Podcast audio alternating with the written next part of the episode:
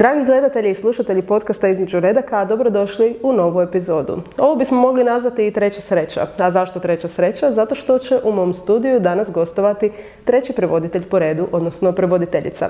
Do sad ste mogli gledati Marka Marasa, koji je najpoznatiji po svom prijevodu gospodara Prstenova, onda Elena Elias Bursač, zahvaljujući kojoj naši domaći autori mogu tražiti svoje sunce pod internacionalnim nebom, a danas nam dolazi prevoditeljica koja je poznatija po malo komercijalnim naslovima. Osim što se bavi prevođenjem, ona je i asistentica na Filozofskom fakultetu, a i pokretačica bloga Svijetovi od slova koji nam otkriva pozadinu e, prevođenja u Hrvatskoj. E, sa zadovoljstvom ću pozdraviti u svom studiju Jelenu Pataki.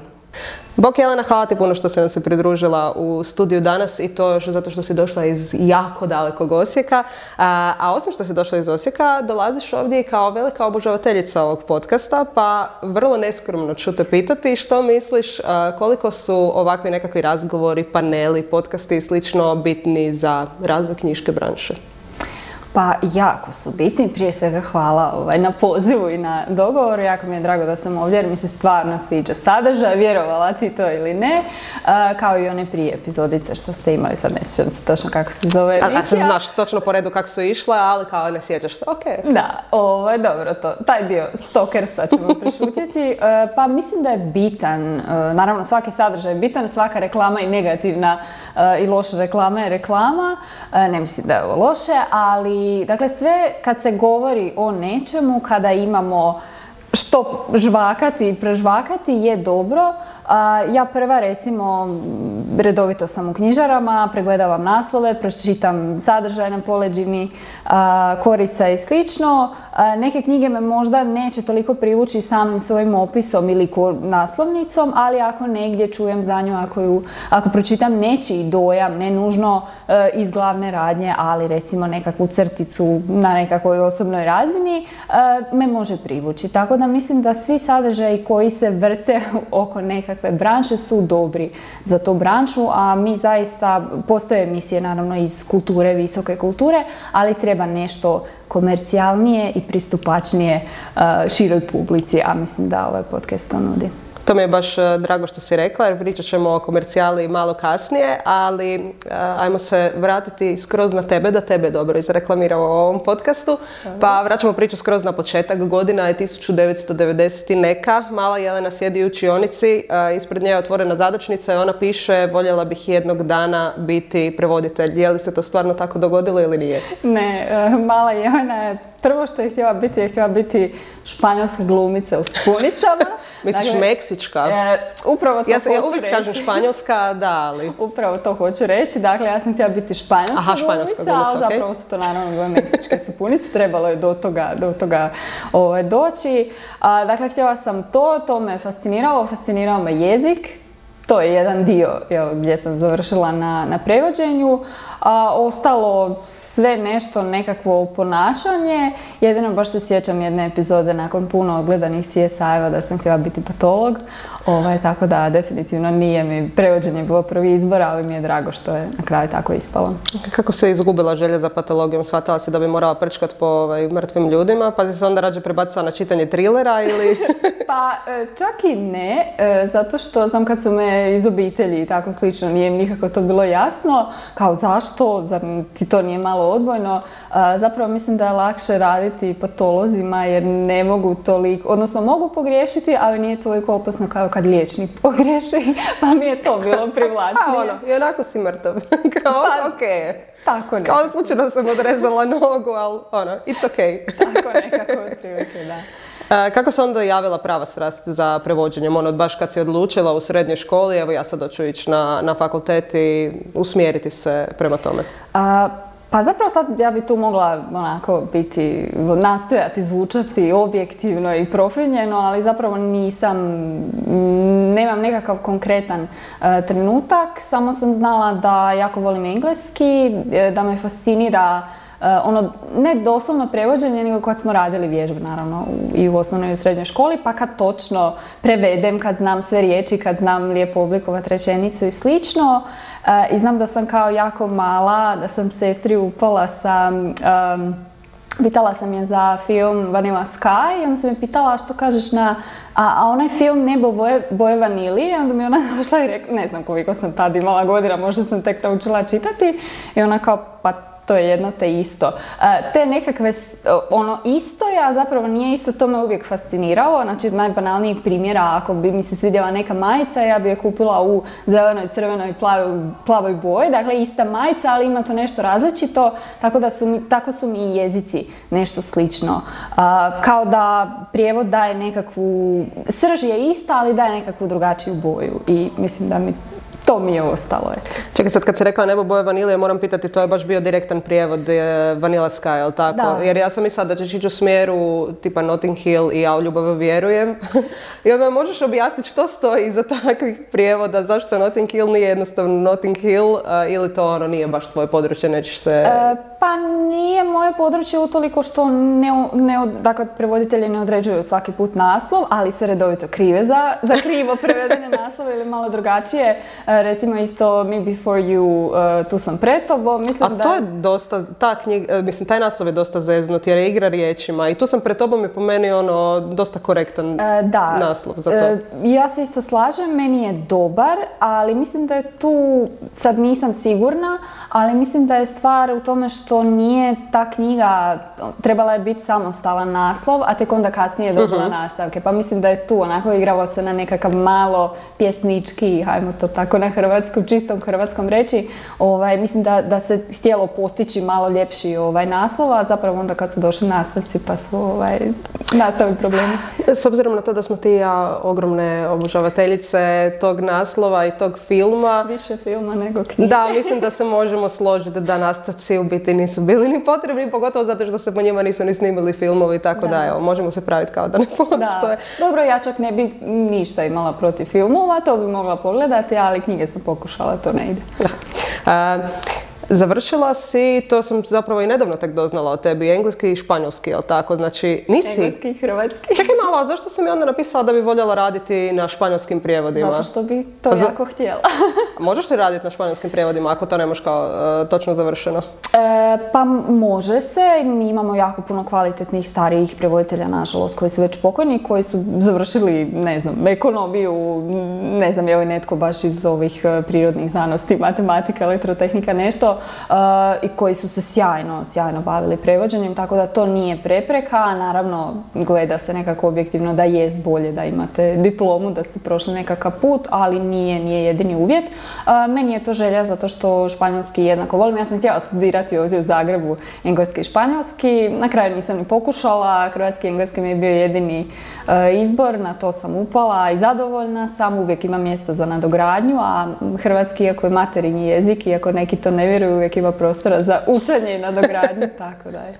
A ono što znam da sam 100% pročitala, da sad ne bi opet ovaj, nekakve konfuzije izazvala, je da su te u biti kolege ili profesori možda čak usmjeravali rađe više na nastavnički smjer nego na prevoditeljski u kontekstu toga da uh, je to ipak malo sigurnije, iako realno znamo svi koliko je teško dobiti posao u školi. Uh, koje je na kraju tvoje iskustvo, kako to da si odlučila ići glavom kroz zid i je li ti se možda obilo o glavu, jesi li u kojem momentu razmišljala, joj možda sam trebala slušati starije i pametnije? Apsolutno ne, počet ću od kraja, dakle ne, nije mi uopće žao, ni što se tiče emocionalne strane jer obožavam prevoditi, a ni što se tiče posla jer sam zatrpana poslom, što, što tehničkim, što književnim prevođenjem. Pa, možemo reći da su nas, ne konkretno mene, nego nas kao grupu, e, usmjeravali. Takva je tad bila situacija prije nekih sad već skoro deset godina. Jednostavno, prevođenje, mi nismo tada još bili ni u Europskoj uniji, jesu bile tendencije, ali nije se znalo točno. Dakle, kad je to krenulo 2013. prevoditelji su dobili jedan poseban status, što, što mi je jako drago. Naravno, uz plaću i, i mogućnosti veće nego što su za, za nekakav hrvatski standard. jednostavno, na nastavnički smjer se gleda kao na nešto sigurnije, ako sad evo na kraju ovih deset godina možemo reći se situacija u Brnova gdje je puno teže naći stalan normalan pod navodnicima angažman u školi nego za prevođenje. Dakle, za prevođenje ćete uvijek nešto moći sa strane, ako dobro radite uvijek će uskočiti nekakva preporuka, nekakav projekt, nešto. I usmeno prevođenje dosta izlači, što su kratki angažmani od neka dan, neka dva, tri.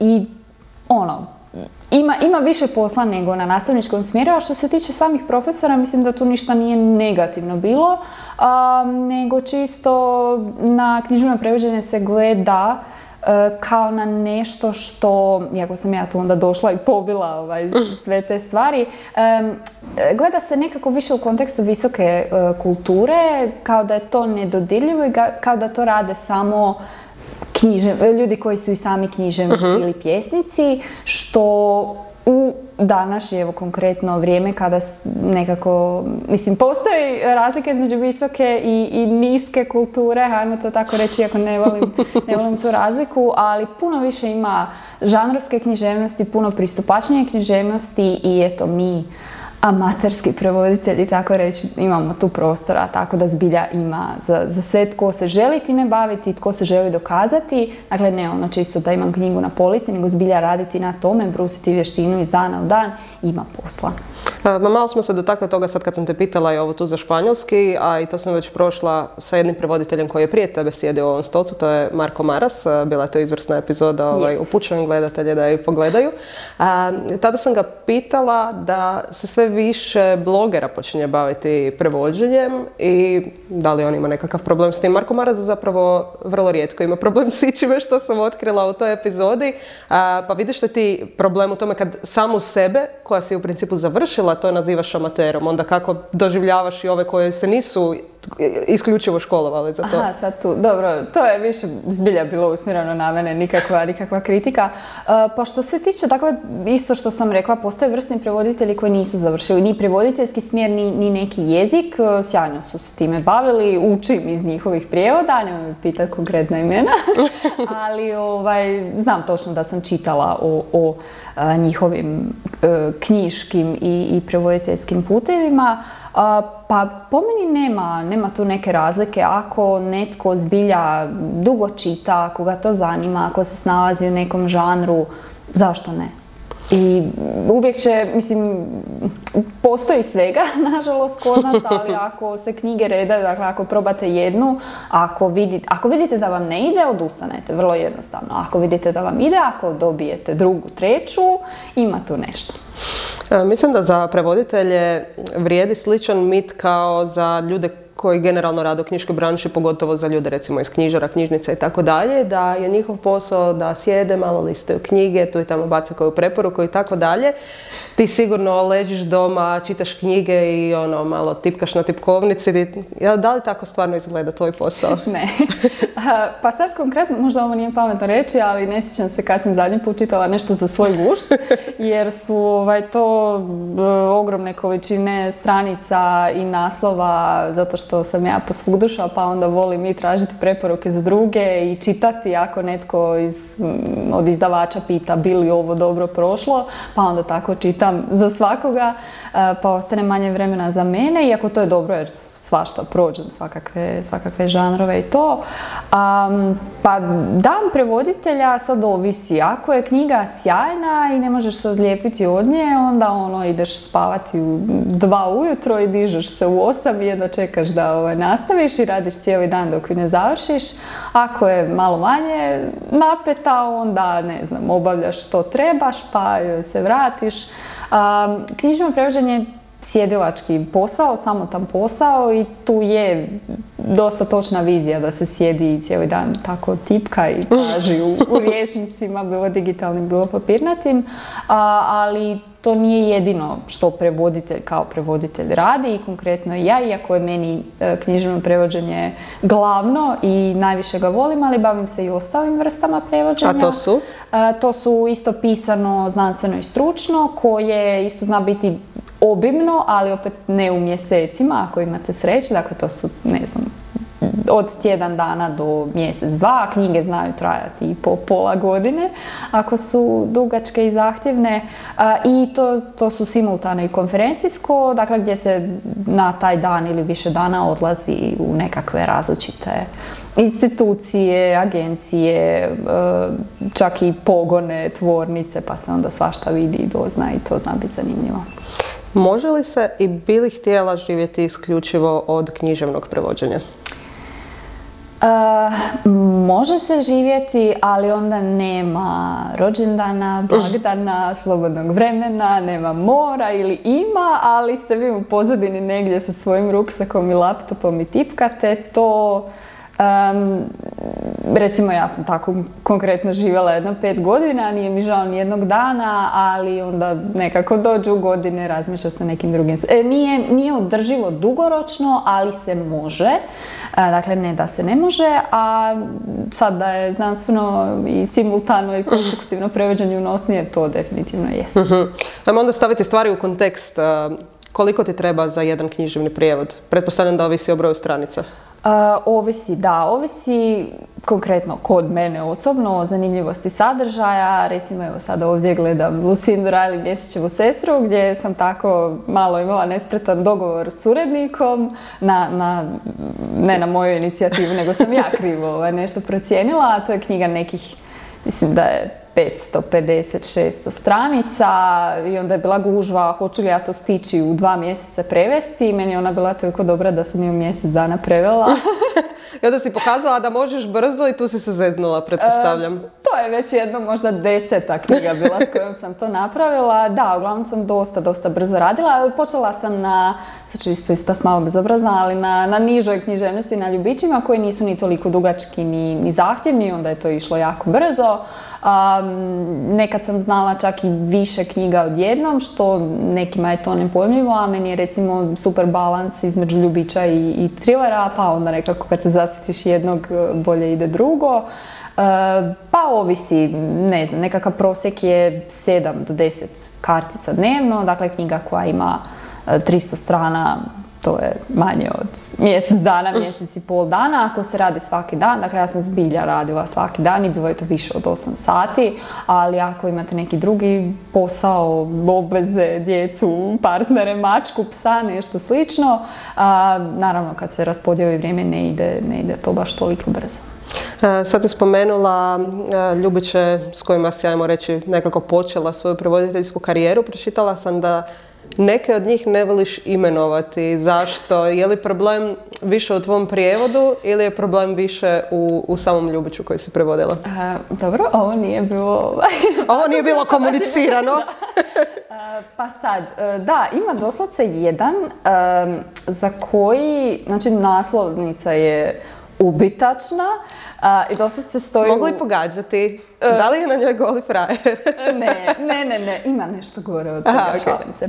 mislim da nemam ni jednu s golim frajerom. Ne, to se uvijek šalim kad studentima predstavljam svoj rad i onda onako podijelim, evo ove su na koje sam ponosna, recimo kao ove ovdje, a onda ima neke druge koje recimo ne bih dala svojoj mami i baki da pročitaju ili mi ne bi bilo drago. Iako imam kolegica koje su isto naravno počele kao ja, pa onda jel, mame su ponosne i to drže na polici, što, što je meni sjajno to je sve rad i to sve vrijedi i svaka, svako slovo u svakoj knjizi vrijedi. Bolje je čitati knjigu kakva god ona bila. Mi ne znamo zašto nekoga privlači e, krimići thriller u kojem ne znam, se vade oči i slično, a negdje gdje je nekakva ljubavna priča. Ja to apsolutno nikoga ne osuđujem. Ja volim čitati svašta. E, prevela sam puno ljubića koji su mi bili odlični, s koje sam se zabavila i gdje sam posegnula dalje za tom autoricom. Ako je da, dakle da sam sama birala na polici ne bih izabrala, tako da. Ajmo onda dalje malo doticati osjetljive teme. Spominjala si već visoku kulturu, nisku kulturu, znamo pod koju spadaju ljubići, a zašto je tomu tako? A, zašto je tomu tako? E, pa zato što da, ne mogu reći. Mislim, je nije zahtjevno napisati ljubić, zahtjevno je svaku knjigu. Hvala Jelena što imaš obzira prema mojim osjećajima. E, ne, apsolutno. Svatko, kao što je rekao Kristijan Novak, svatko ko napiše 300 stranica, skidanje kape. To Jelena pokazuje svoje znanje u ovom podcastu, hvala ti. da. pa zašto? Ima puno razloga, ali ne znam, to spada u tu komercijalnu književnost, jako puno autora, jako puno naslova, naslova svi na istu šemu. A, mislim, ne može se usporediti jedan Marquez ili J.K. Rowling ili čak i evo Vi Schwab sa Edilaru, nije klasičan ljubić, ali svaka knjiga ima svoju publiku i svaka knjiga treba imati svoju publiku. znaju se javljati komentari kako nam prijevode nisu dobri. Čak bi rekla možda da to nije toliko problem kod nas koliko sam čitala recimo u Srbiji imaju dosta veliki problem s tim. Pa što po tebi čini dobar prijevod? I je li bitnije možda prevesti što prije, da ta knjiga dođe što prije na tržište, a sa sljedećim pitanjem ću ti objasniti zašto te to pitam, ili je bitnije stvarno paziti kako ćeš to prevesti, da to budu po nekakvim standardima i da svi na koncu konca budu zadovoljni s time. Pa iz prevodilačke, prevoditeljske i čitateljske perspektive apsolutno brzina ne bi trebala igrati ulogu u smislu izdavanja, dakle kad bude, ali da to bude proizvod koji će netko biti zadovoljan kad plati određenu količinu novca i pročita ga. Iz izdavačke perspektive ne mogu, ne mogu reći, ne mogu osuđivati, jasno mi je zašto se to radi, ali koliko je problem u prevođenju i možda je to otvaranju vrata nekome tko se možda prema nekim objektivnim standardima koje ne određujem ja ne bi trebao baviti prevođenjem pa se bavi. E, mislim da e, na svim razinama i lektura i korektura i uredništvo da e, jednostavno ne svi, apsolutno ne svi, dakle tu se ograđujem, ali neki izdavači bi možda trebali malo više truda, vremena uložiti. Sad koliko to njima, s obzirom na količinu posla, koliko im to, koliko imaju vremena za to, ne znam, ali je to moja nekakva procjena. E, jedno pitanje onda, e, jedno potpitanje. E, odnos lektora i prevoditelja, je li to ljubavni odnos ili odnos mržnje? Pa ako gledamo da je tanka linija između, ovaj, takve granice između ljubavi i mržnje, može čak se tako protumačiti.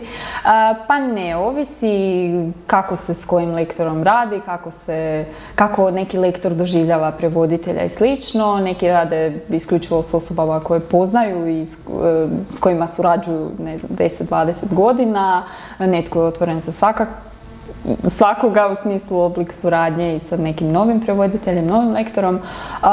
Pa zna biti svega kao i u svakom poslu. Mislim da je važno da se osvijesti, to je ono što sam ja sa svojim blogom, sad malo ovaj, preduhitrim te, ali ono što sam pokušavala osvijestiti, dakle uvijek se napadne e, kad nešto nije dobro, uvijek se napadne prevoditelj. E, ne znam, u 70% slučajeva to zbilja je prevoditelj, ali postoji ona druga strana gdje je netko išao popraviti pa se nešto dogodilo, e, mijenjati iz nekog razloga, je li opravdano nešto bilo pa se umeđu vremena dogodilo ili je zbilja bilo neopravdano i onda eto nastane pogreška ako se prevoditelju ne vraća knjiga, zašto ja apsolutno nisam, dakle treba se vratiti prevoditelju, treba prodiskutirati o, o tim izmjenama i onda će biti puno, puno manje problema. A to tako nije praksa?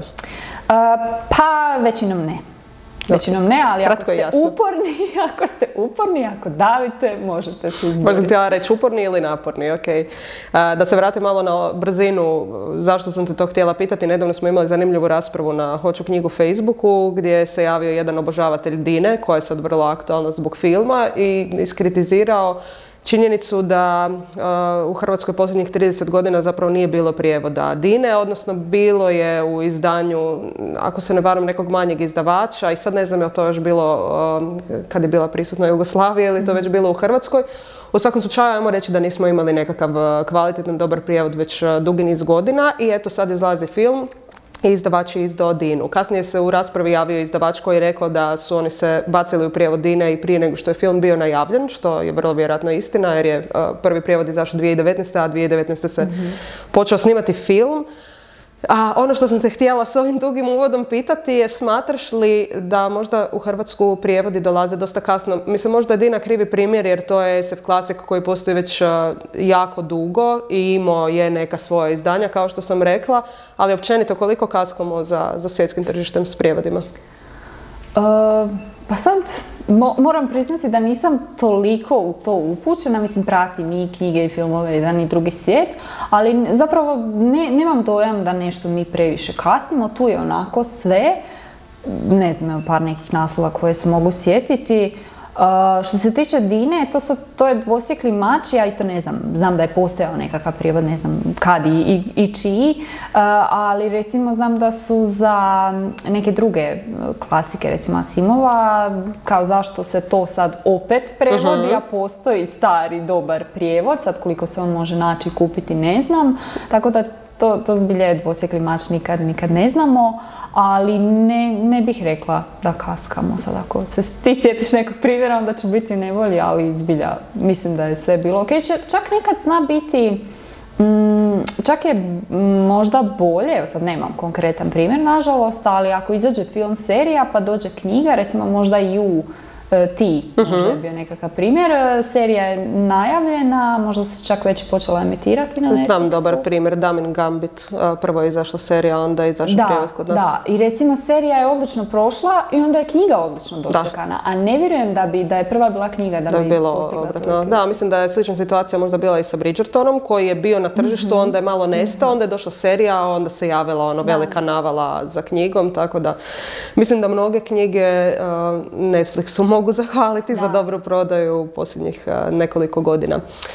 Sad ću te vjerojatno onako malo, nije riječ posramiti, zapravo ću te nahvaliti, ali ti ćeš biti dosta sramežljiva ovaj, oko toga.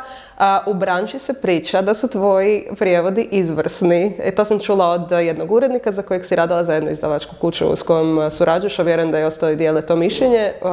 Zašto misliš da se tako priča? Zašto, zašto misliš da je tomu tako? Odnosno, što je ono što tebe izdvaja od ostalih prevoditelja? A, prije svega hvala. pa sad, što me izdvaja?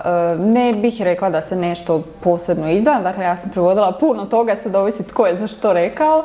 A, imam neke na koje sam zbilja ponosna, naravno uvijek može bolje i ne, ne volim, prestala sam ovaj prakticirati, prije bilo radi učenja. Dakle, ja predam knjigu, više ju ne vidim dok ne izađe i onda bilježim lektorske ovaj, opaske i promjene da, da naučim.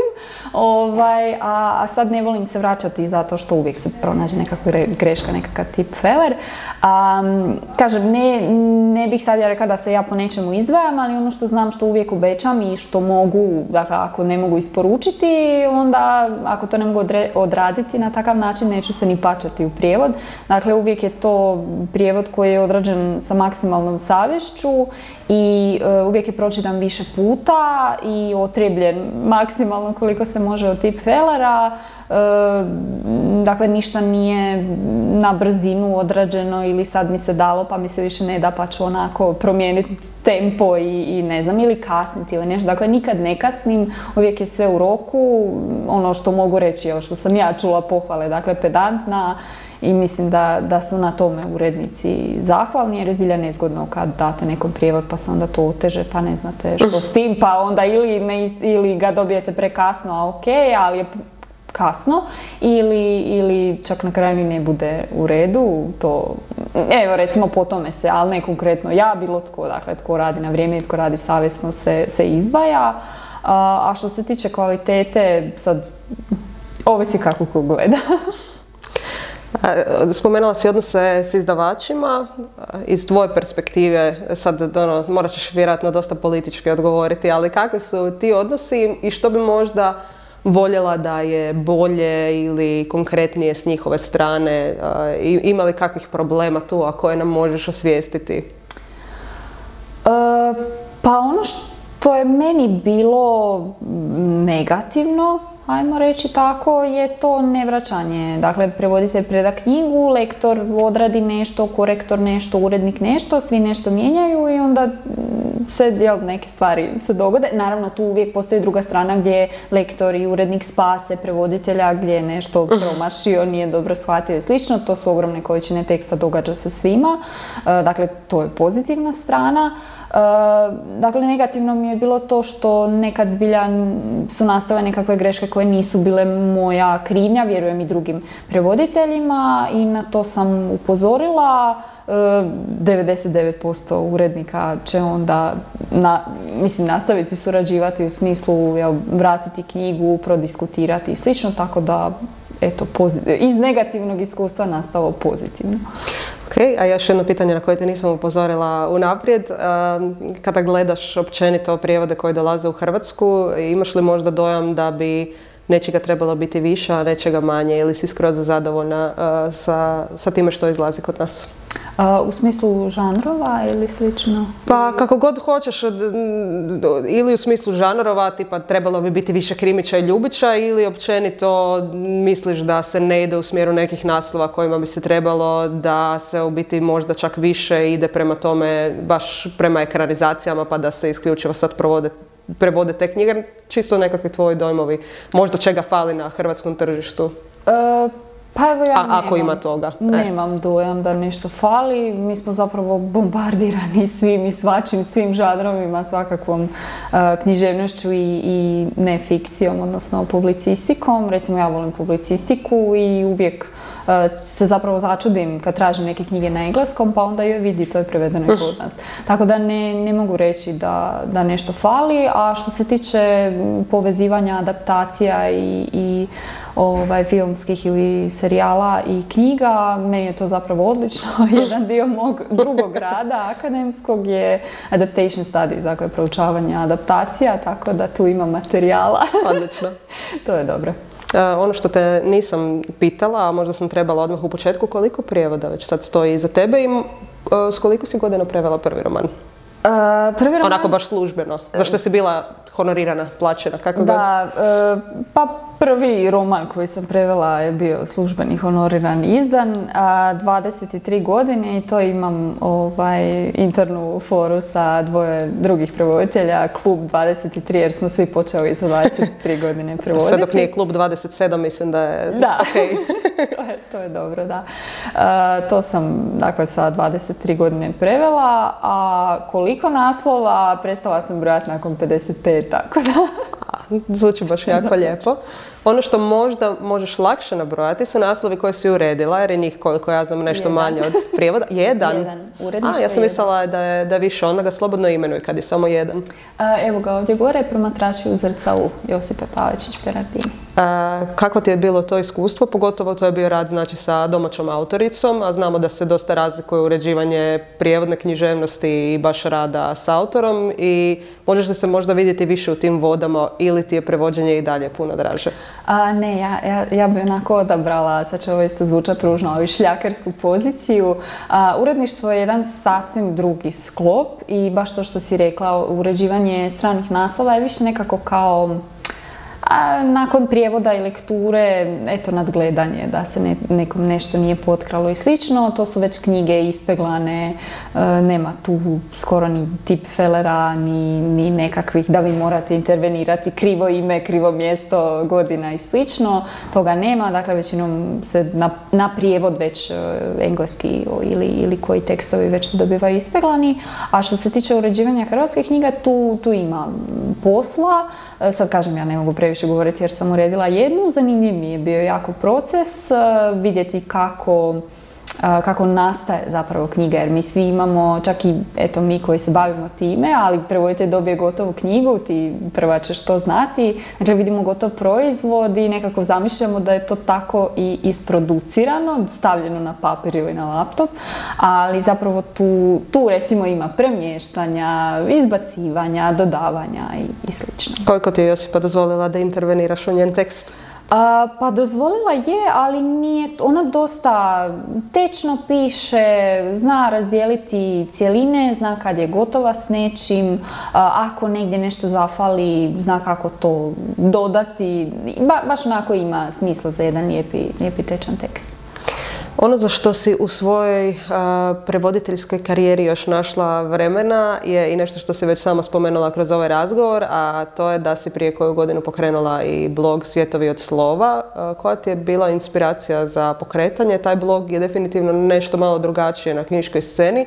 Odnosno ne bavi se konkretno onim čim se knjiški blogovi uglavnom bave, a to su recimo recenzije, nego ti voliš podijeliti nekakvu informaciju, inside informaciju, ajmo to tako nazvati. E, da, pa to je nastalo iz, zbog prirode e, prevoditeljskog posla koja je, kao što sam rekla, samotna, dakle vi dobijete knjigu, nekad su to bile knjige koje sam ja unaprijed pročitala pa su mi bile fascinantne, kao recimo Sera Pimboro, e, pa sam onako gorjela od želje da, da to podijelim ovaj, i sa publikom i sa drugim, sebi dragim ljudima i općenito ljudima, a nekad su to knjige koje jednostavno jednostavno bih ja htjela da dođu kod nas. A, recimo, baš evo konkretna inspiracija za otvaranje mi je bila Taylor Jenkins Reid koja u to vrijeme nije kod nas bila prevedena pa sam eto ja htjela pisati recenziju o njoj i još nekim drugim autorima ovaj, čisto tako da se provuče ovaj, nit pa možda dođu do, do nekog izdavača i slično. Koliko sad imaš prostora ajmo reći, žicati izdavače za neke prijevode koji su tebi osobno iz nekog razloga bitni? Možeš li se, ako znaš da nekakav izdavač prevodi nekakvu knjigu koja je tebi draga, možeš li se javiti i reći, bok, ja sam ta i ta, prevela sam to i to, jel bi ja mogla prevesti to? pa možda to inače nije etiketa, možda se to ne radi, ali meni je to drago. Iskamčila sam tako dosta, ovaj, dosta prijevoda. pa Može se, može se. Ne može baš svaki, ne prođe recimo jednu knjigu um, YA, knjiga za mlade, za tineđere. Dugo je gura, nije još nitko pokleknuo, ali nikad nije kasno, pa ćemo vidjeti.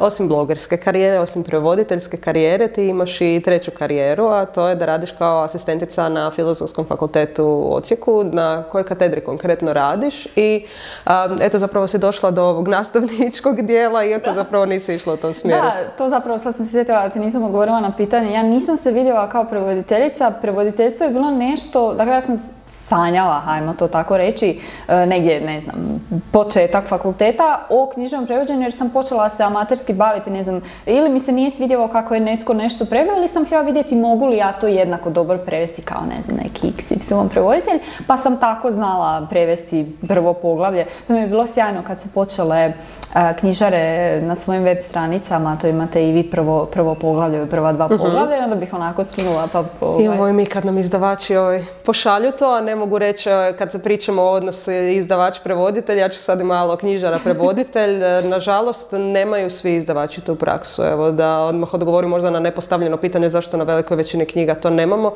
Nažalost, u Hrvatskoj je to za razliku od Amazona koji mhm. ima sample kao e, da nije jako uobičajeno, što je neobično jer nije baš problem poslati taj jedan PDF, ali ok, oprosti nastavi. Morala sam malo kritiku ubaciti. Trebalo bi, trebalo bi to definitivno jer to isto ili kupi ili, ili ne kupi čovjeka većinom, ono, ako si već posegnuo pa malo da provjeriš zašto, zašto ne bi pročitao.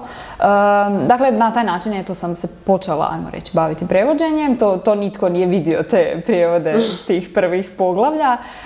nisam se vidjela u učionici, nisam se vidjela kako javno izlažem, što evo i to se promijenilo u međuvremenu. tako da mi je prevođenje bilo linija manjeg otpora, a na kraju je zbilja ispao, ispao pravi izbor. Ali, eto, vratila sam se jer ja moram raditi sve i svašta. vratila sam se u nastavničke vode.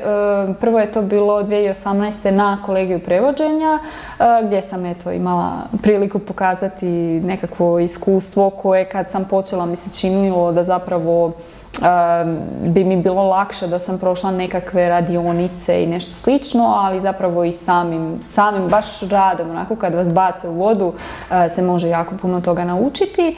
A sada radim na, dakle jedno i drugo je ocijek za engleski, a sada radim na katedri za književnost gdje onda nekako pokušavam sad iznaći načine da, da povežem književnost i prevođenje. Na španjolskoj katedri još ne radiš. to, to mi nemamo u Osijeku, to bih morala doći ovamo.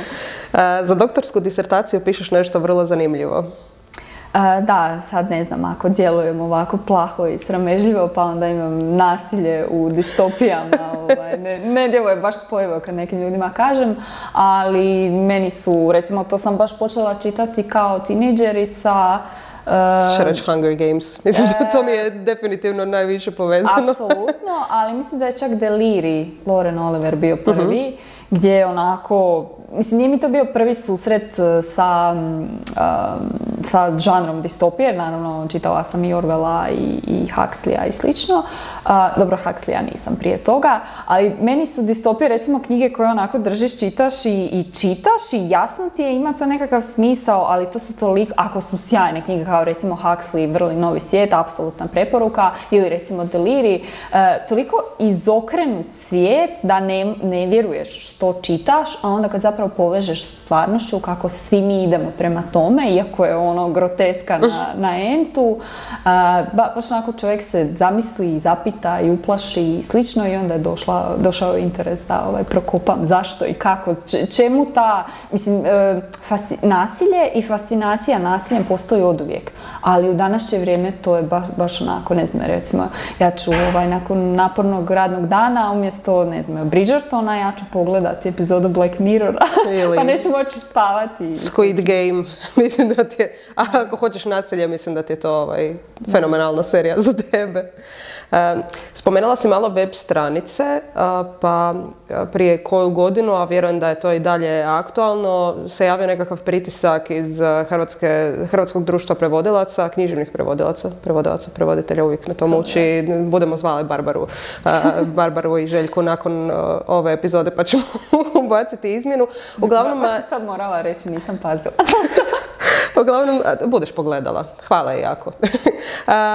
Uglavnom, javila se ta nekakva želja da se što više prevoditelja, ajmo reći, gurno nekakav prvi ili drugi plan, kako to hoćeš nazvati, da se prevoditelji što više ističu što na web stranicama, što u bilo kakvim tiskovinama, katalozima i tako dalje. Čak sam slušala na jednom panelu koji je bio tu Bogdana Ogrizovića, prevoditelje koji su htjeli da se prevoditelj čak ističe i na, na naslovnici, pa me zanima tvoje viđenje toga. Imaš li ti kao prevoditelj nekakvu osobnu potrebu Marasov odgovor me isto ovaj, jako iznenadio i nasmijao tad.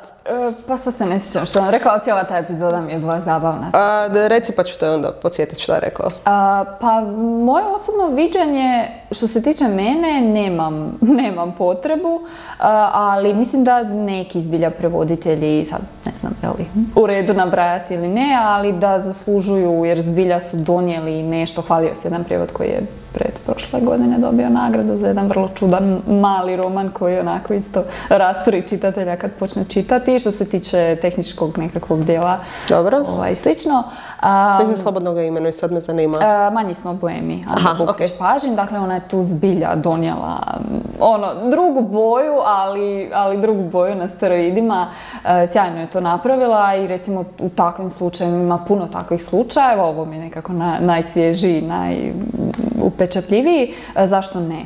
Ali sad baš forsirati mm, da se mora svagdje ili svugdje, svagdje je točnije. Po, po Barbari, zapravo sam mislila... Ja mislim da bi mi njih tu trebalo imati iza ovaj, u produkciji, ono da dijele čuške i tako dalje za greške, možda bi se naučili u nekoj od narednih epizoda. Pa ja ni isto sam stava da ne treba ovaj, taj jezični purizam apsolutno u pisanju da, ali u govoru mislim da to samo onda čovjek se koči, zbuni se više ne, ne- nego što bi se inače od treme bilo čega zbunio.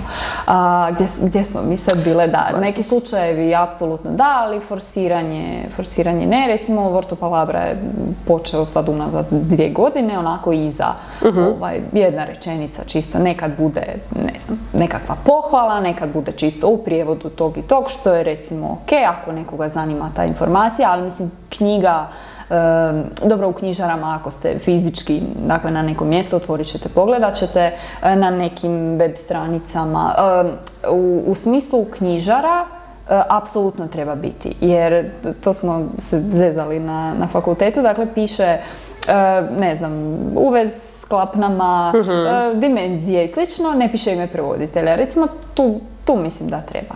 Ok. To bi bio nekakav standard, a sad, ono, guranje na korice, baš i ne. Da te odgovorim na tvoje pitanje što se Marasa tiče, on je rekao da je on dobio svoj honorar za taj prijevod i da ga ostalo ne interesira. Ka- kažem, čovjek je vrlo iskren ali što se Da. tiče svog posla. Um, Imaš li možda nekakve želje u budućnosti što se tiče prevođenja, odnosno bi li mogla najaviti nekakav naslov na kojem trenutno radiš ili postoji li nešto gdje nemamo prijevod, znači na hrvatski, a koji bi ti baš voljela napraviti? Pa evo ja baš taj tinejdžerski roman koji guram Bad Romance Heather Demetrios, e, dakle sjajna, sjajna knjiga koja ide i u Me Too movement, i u feminizam, i u ono na što trebamo paziti kada odgajamo djevojčice i žene, odnosno u, u, životu djevojčica i žena, mislim da je sjajna, sjajna knjiga, evo nisam još imala uspjeha da, da je program, recimo to bih baš voljela prevesti jer mi kao čitatelju mi se jako svidio, ne mogu reći što trenutačno radim jer pod navodnicima ne radim ništa, pišem disertaciju.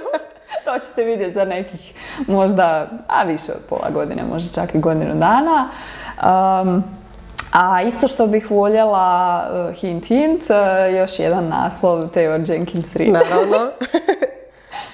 A sada izlazi, moramo izreklamirati, iako ja mislim da mi već cijelu godinu reklamiramo taj naslov koji nikako da izađe, ali evo, nadam se da će uskoro. Da, e, dok nas brak ne rastavi, to je izvornik After I Do, e, volim Evelyn Hugo, volim Daisy Jones, ma volim i Malibu Rising, ali njene prve tri knjige su fantastične i to se mora prevesti, mora se čitati, mora se kupovati. Baš sam se htjela nadovezati da se vratim na ono sa Notting Hillom i tako dalje. After I Do je dosta zeznut naslov za, za prevesti na hrvatski, tako da baš me zanimaju reakcije nakon što je Da, da, mene isto. Općenito me zanimaju na prijevodi jer, dakle, ja sam druga prevoditeljica Theo Jenkins Reid, nisam uh prevela Daisy Jones i, i ovu Evelyn Hugo. Nisi bila dovoljno naporna u tom e, trenutku? pa, zakasnila sam, nažalost. Bila sam jako naporna, ali sam zakasnila, ali drago mi je, Selma je odradila odrećan odradila odličan posao. A, dakle, evo sad tu imamo prijelaz kod mene ovaj, na Edu, pa ćemo vidjeti. S obzirom na to da se radi o, dosta drugačijem romanu, jer sam čitala i Daisy Jones i, Sedam muževa, zahvaljujući tebi i, i tvom naporluku. A, baš me zanima opet kakva će biti reakcija. A ono što me još više zanima je možemo li jednom znači, tvoje ime vidjeti ne samo kao ime prevoditelja, nego i kao ime autora navedenog na, na naslovnici neke knjige. Ja sam reći da si ti vjerojatno čitala Theo Jenkins Reid jer sam ja čitala tvoj zvijezde. Ne, jednostavno se radilo o tome da je tvoj entuzijazam i ljubav prema Taylor Jenkins Reid prevladala i prešla na mene, tako da. dosta, dosta. A, što se tiče mog pisanja, e, pa ne, ne znam što bih tu rekla. E, kada bih rekla apsolutno ne, lagala bih. Kada bih rekla da, isto bih lagala. E, mislim da to dođe nekako kad si u tome, čitaš tuđe riječi, tuđe ono, scene, priče, nešto povuče, nekakva bubica uđe u uho, stvori se nekakva ideja, ne čak nužno, mogla bih ja to bolje, ne mislim to, u svim slučajevima, nekad možda, ali, ali ne znam, jednostavno nakon toliko vremena provedenog među knjigama, među tim autorskim glasovima, javi se neka ideja. A sad hoće li nešto se realizirati od svih mojih karijera i poslova, još i pisanje, to ne mogu obećati. Sljedeći put kad mi dođeš u studiju ću te predstaviti kao Anu Jembrek da si, ne znam, potrojena ili početvorena ličnost, tako sam nju predstavila, a vidim da i ti ideš u tom smjeru. Ja ću te, bez obzira na tvoje mišljenje, hoćeš li biti autor ili ne, svejedno danas do dovesti u tu situaciju da budeš. Radi se naravno o našoj rečenici koja je, moramo upozoriti gledatelje, postala već toliko dugačka da nema e, smisla da je sad čitam iz početka, nego rečenicu od početka, to je našu tu priču možete pročitati u e, samom opisu, a ja ću Jeleni dati mali kontekst sa nekoliko zadnjih rečenica, pa će Jelena nastaviti sa svojom, a priča slijedi, samo sekunda. Starica je pomislila, s obzirom na to da mi zna ime, to mora biti nešto iz prošlog života, ali kako sam dobro naoštrila ono svoju nožinu i spremila je u torbu, to vjerojatno i neće biti neka prijetnja. A onda je začela tiho, pa zatim sve jasnije pod sketanje lišća i korake koji su se približavali sve bliže i bliže. Kao i osjetila dah na stražnjoj strani svoga vrata. Kada se okrenula, pred njom je stajala vitka žena blagog, a opet odlučnog pogleda, plavih očiju jasnih kao vedar dan, iz čijih su usana izlazile riječi polako, jedna po jedna. Ne bojim te se, ne bojim se. Ne bih se ni ja bojala da sam umrla. Tvoj nastavak je? Uh. Uh. Nadam se da će ići u smjeru dijaloga jer ja jako volim dijaloge, baš bi voljela da se tu razvije neka priča. Pa da, mislim. Da, čisto da ti malo pogurnem u tom smjeru. Prirodan nastavak. hmm. Um, ah, nakon 99 godina i 23,5 sata dosadi i ovo moje trenutačno stanje, ali ono će se svakako ubrzo promijeniti. Ja bi sad nastavila s rečenicom je li to nekakva prijetnja, ali mislim da ćemo to prepustiti idućem gostu koji, odmah ću najaviti, ima jako puno iskustva kao autor, tako da se nadam da će nas ono još, još bolje usmjeriti u ovom. Inače, jako mi se sviđa priča za sad i hvala svim gostima koji su u njoj sudjelovali, kao naravno i tebi. I hvala ti puno na dolasku iz dalekog Osijeka. nadam se da ćemo uskoro moći čitati tvoju disertaciju, a onda i nešto drugo što neće biti samo prijevod. Pa vidjet ćemo. Hvala tebi na pozivu i uspjeh želim u danem podcastu da imamo još više materijala za gledanje. Pa ako ništa drugo, ti ćeš nam nabijati broj viewova, tako da ja se za podcast ne brinem.